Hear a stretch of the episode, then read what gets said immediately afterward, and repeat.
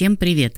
Это рубрика «Совриск» и я, дизайнер и куратор Наталья Ливанова с интересными фактами из мира современного искусства. Театральные декорации или мистические образы. Марк Ротко был самым ярким художником теологического крыла Нью-Йоркской школы. Для него самым главным предметом искусства было священнодействие как одиночество в момент полной неподвижности – Увидеть и воспроизвести это священнодействие, по мнению Ротко, можно только под тщательным прикрытием абстракции. В 1947 году он писал, что знакомую идентичность вещей надо разбить в дребезги, чтобы уничтожить определенные чувства, с помощью которых наше общество обволакивает каждый аспект нашей жизни.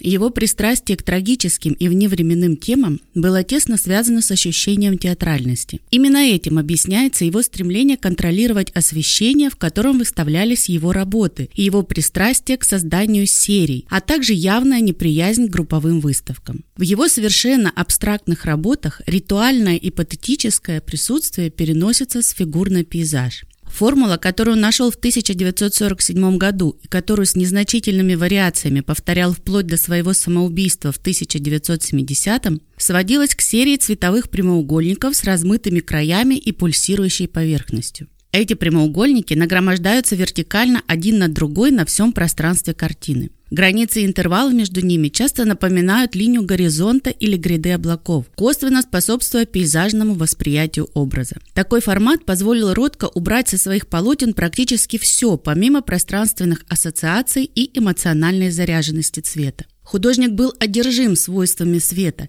исходящего от неподвижных символов.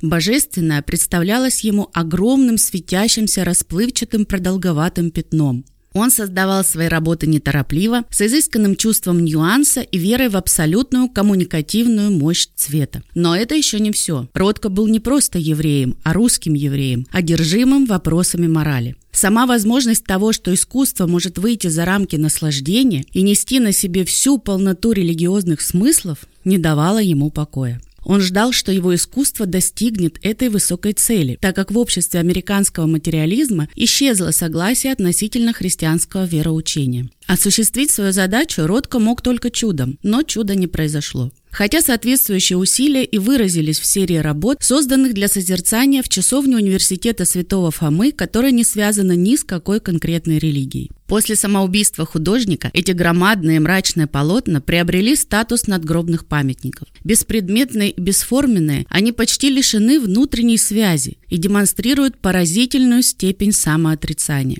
Все связанное с этим миром из них ушло, оставив после себя одну пустоту. Та ли это пустота, что является в видениях мистиком, или всего лишь эффектная театральная пустота? Ответ на этот вопрос зависит от ожиданий конкретного зрителя. Предполагается, что зритель должен обращаться к этим полотнам примерно так же, как обращались к природе стоящие над морем созерцатели на картинах Каспара Давида Фридриха, крупнейшего представителя романтизма в живописи. А искусство, полностью уйдя в себя, должно заменить собой весь мир. 25 февраля 1970 года ассистент Ротко обнаружил художника, лежащим без сознания на полу собственной кухни в луже крови со вскрытыми венами. Бритва, которую он нанес себе порезы, лежала там же.